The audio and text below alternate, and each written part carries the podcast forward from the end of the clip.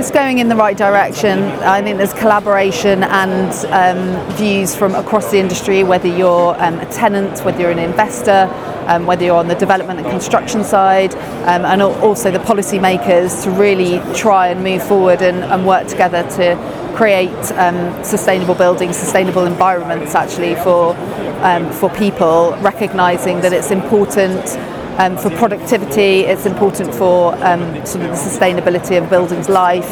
Um, and I think there's an awareness that it's not really just a tick box exercise anymore, that we've got to be authentic in that approach.